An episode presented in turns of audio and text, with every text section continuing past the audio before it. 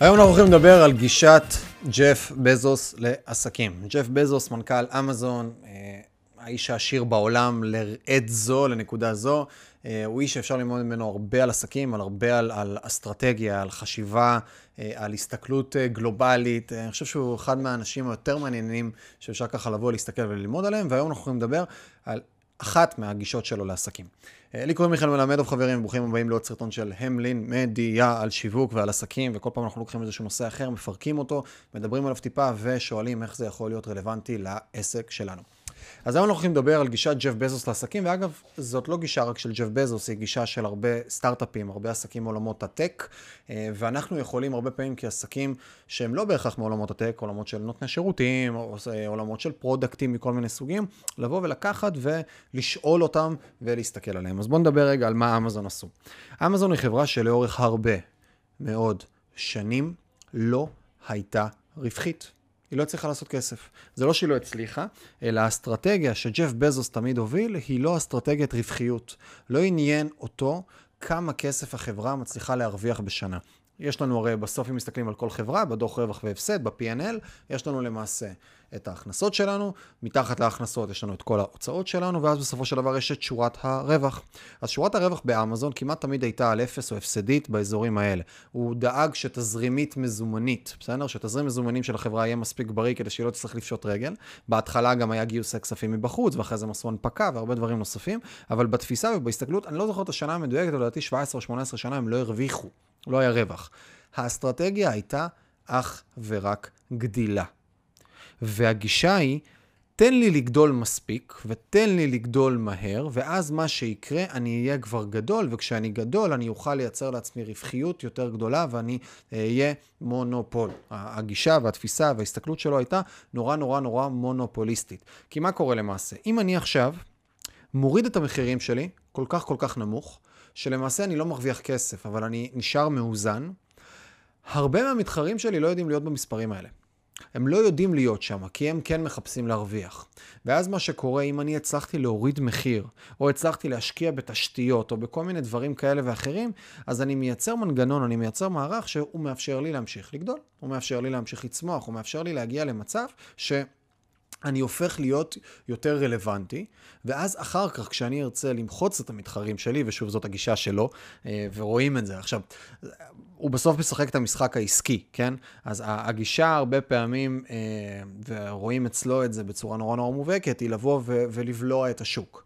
להגיע למצב שאנחנו הפלטפורמה היחידה הרלוונטית. וכשמסתכלים על אמזון, אז אמזון עשתה הרבה דברים, ותכף אולי ניגע בעוד יחידות רווח והפסד שהיא עשתה שם.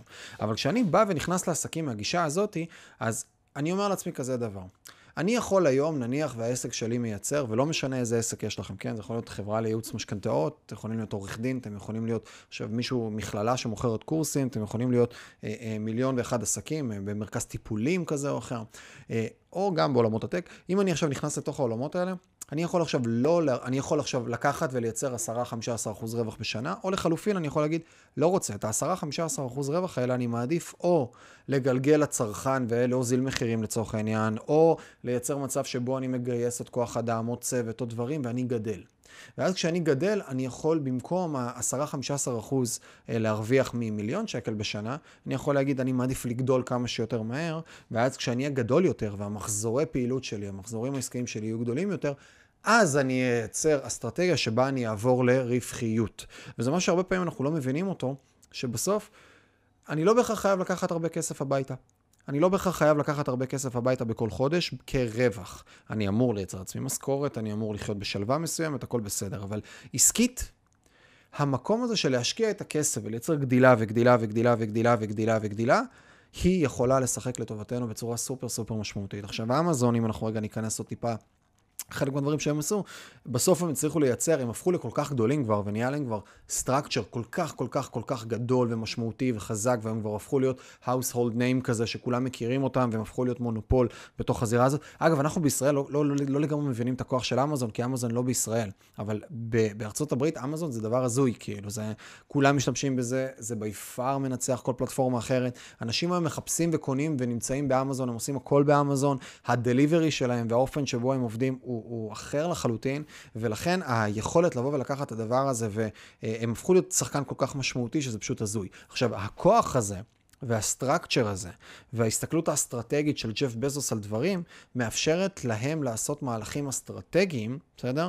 שמייצרים גם מנגנונים אחרים לגמרי. אחד, נגיד, לצורך העניין, אמזון הפכה להיות כל כך גדולה, עם מחזורי פעילות כל כך גדולים, ומותג כל כך חזק, שנגיד הם פתחו את ה-AWS באמזון, שזה השירותי ענן, שירותי אחסון בענן של אמזון, שגם שם בהתחלה הם נכנסו אה, באסטרטגיה של לייצר כמה שיותר חינם כדי לתפוס נתח שוק, ולאט לאט הפכו את זה גם לא לחינם. אז היום AWS, שהם מונופול עצום בתוך התחום הזה. כן, יש גם את ה Azure של מייקרוסופט, יש גם לגוגל וכולי, אבל AWS היא שחקן אולי הכי משמעותי היום, כנראה הכי משמעותי היום, בעולמות של השירותי ענן, שזה תחום מטורף, כאילו כל ה data storage עם כל העולמות האלה. אז הם היום מייצרים ארגזים של כסף מהדבר הזה, מיחידת רווח והפסד הזאתי, שעדיין מאפשרת ל retail שלהם, למכירות, לפלטפורמה, להמשיך באותה אסטרטגיה של הוזלת מחירים, הוצאת שחקנים מהשוק, הפיכה למונופול, והפכה להיות חברה בסדרי גודל שלה, שעברה כבר, אם אני זוכר נכון, את ה market cap של הטריליון. אז כאילו המקום שבו היא נמצאת היא הרבה בזכות הדבר הזה של אני לא מחפש להקדים את הרווחים שלי. אני מחפש להשקיע את הרווחים שלי לגדילה ולגדילה ולצמיחה ולכולי וכולי. אני כן אשים סייג אחד לגבי האסטרטגיה והתפיסה הזאת. יש כאן כן עניין אחד שהוא טיפה יכול להיות tricky, זה ש... בסופו של דבר יש כן חברות שמגלגלות כסף ולא לוקחות כסף הביתה. בסדר? לא מספיק מתבססות, הבעלים שלה לצורך העניין מתבסס כלכלית אישית, אלא הוא כל הזמן מגלגל את המחזור וגדל וגדל וגדל, ואז יכולה להיות שנה אחת או איזה אירוע שקורה או משהו, שיכול גם לגרום לחברה לקרוס, ואז בסופו של דבר הרבה פעמים נשארים בלי משהו. אז כן, תמיד יש את המשחק הזה של איפה אני כן קצת מושך כסף כבעלים של עסק, אבל בטוח בהתחלה הגישה הזאת של להתקדם קדימה היא, היא סופר משמעותית. זה לא אומר שהחברה, יש... יש אה, פודקאסט אה, נפלא, ממליץ לכולם, 30 דקות או פחות, אז אחד הפרקים שם הם עשו עם אה, מייסד ironSource, חברה ישראלית שהונפקה ב, לדעתי, מעל 11 מיליארד או משהו באזור הזה. אז המנכ"ל שם, הרבה פעמים חברות סטארט-אפים רק מגלגלות מחזורים, והן לא בכלל מייצרות רווח. אז אחד מהמשפטים שהוא אמר, כשאנחנו הקמנו את ironSource, אז החברה, אמרנו לעצמנו, זאת חברה למטרת רווח, שזה כאילו obvious, אבל זה לא כזה obvious בעולמות הטק, בעולמות ההייטק. אז כשהוא אמר את המשפט הזה מצחיק. אז החברה שלנו בסוף כן אמורה להיות למטרת רווח וצריך לראות שהיא רווחית, אבל להשקיע את זה קדימה וקדימה שזה ערך גדול, ואני יכול להגיד עם עצמי שנגיד אה, בהמלין, שהתחילה את הפעילות, שהייתה חברה אחת, היום הפכה להיות קבוצה עם חמש חברות, אז אני מבחינתי, את הרווחים של המלין, את הכספים שהצלחתי לייצר בתוך החברה הזאת, לא משכתי, אלא הקמתי דרכם עוד חברות, עוד פעילויות, יצרתי עוד נכסים לחברה, העדפתי להשקיע את הכסף בתוך החברה על מנת לייצר גדילה. שבמקרה של המלין זו גדילה רוחבית ולא, או, או שגדילה אורזנטלית ולא ורטיקלית, אז כאילו כגדילה לעוד חברות ולעוד דברים ולעוד עניינים, אבל הגישה היא נורא נורא, לא מעניין אותי למשוך את הכסף, אני לא מחפש בהכרח להעלות את רמת החיים שלי, אלא אני מעדיף לקחת את הדברים האלה, להשקיע אותם חזרה בתוך החברה, או בחברות או בפעילויות נוספות, על מנת לייצר את הגדילה. קדימה.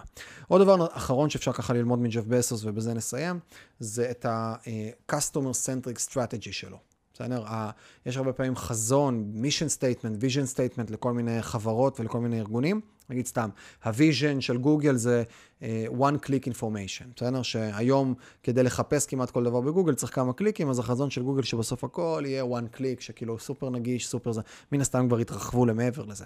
מייקרוסופט אה, זה לעזור לאחרים למקסם את הפוטנציאל שלהם וכו' וכו'. אמזון, החזון שלה, ה mission statement שלה, זה אפילו לא חזון, זה המשימה שלה, זה to be the most customer-centric company in the world. כאילו הגישה של בזוס היא, תקשיב, לא מעניין אותי כלום, מעניין אותי הלקוח. והרבה פעמים זה כאילו, גם, זה גם obvious, זה גם מובן מאליו, אבל לא, אנחנו הרבה פעמים שוכחים את זה. וג'ף אומר, אנחנו, המטרה שלנו, שימו לב, הוא לא אומר, בהתחלה השיח באמזון היה to be the store of everything, להיות החברה, החנות של הכל, כן? הם התחילו מספרים, מספרים התרחבו לעוד דברים, ועכשיו, והגישה הייתה להיות החנות של הכל, שקונים הכל באמזון. והיום הוא בכלל מדבר על משהו אחר, הוא מדבר על... בכמה שנים האחרונות, להיות החברה הכי הכי customer centric בעולם. אנחנו ממוקדי לקוח, זה מה שאנחנו עושים, ואם אנחנו נהיה שם, והוא אומר, ואפשר לראות הרבה תוכן שלו, הוא אומר, זה ברור שאנשים ירצו לקבל את המוצרים מהר יותר, נכון? אחלה. זה ברור שאנשים ירצו שיהיה את הכל בחנות, שהם יוכלו להיכנס ולקחת הכל, נכון? אחלה. הם ברור שהם רוצים רמת אמינות הכי גבוהה, שאם הם הזמינו משהו, הם יודעים שזה מה שהם הולכים לקבל, וקרדיביליות והכל. אחלה. זה ועוד כמה נושאים כאלה, זה מה שאנחנו מתמקדים עכשיו, איך אנחנו עושים את זה. והם עובדים רק על זה, לגרום ללקוח להיות יותר ויותר מרוצה, וזה גם משהו שהרבה פעמים אנחנו יכולים טיפונת לשכוח. אז אלה כמה שיעורים שאפשר ללמוד מג'ף בזוס, ואם ככה...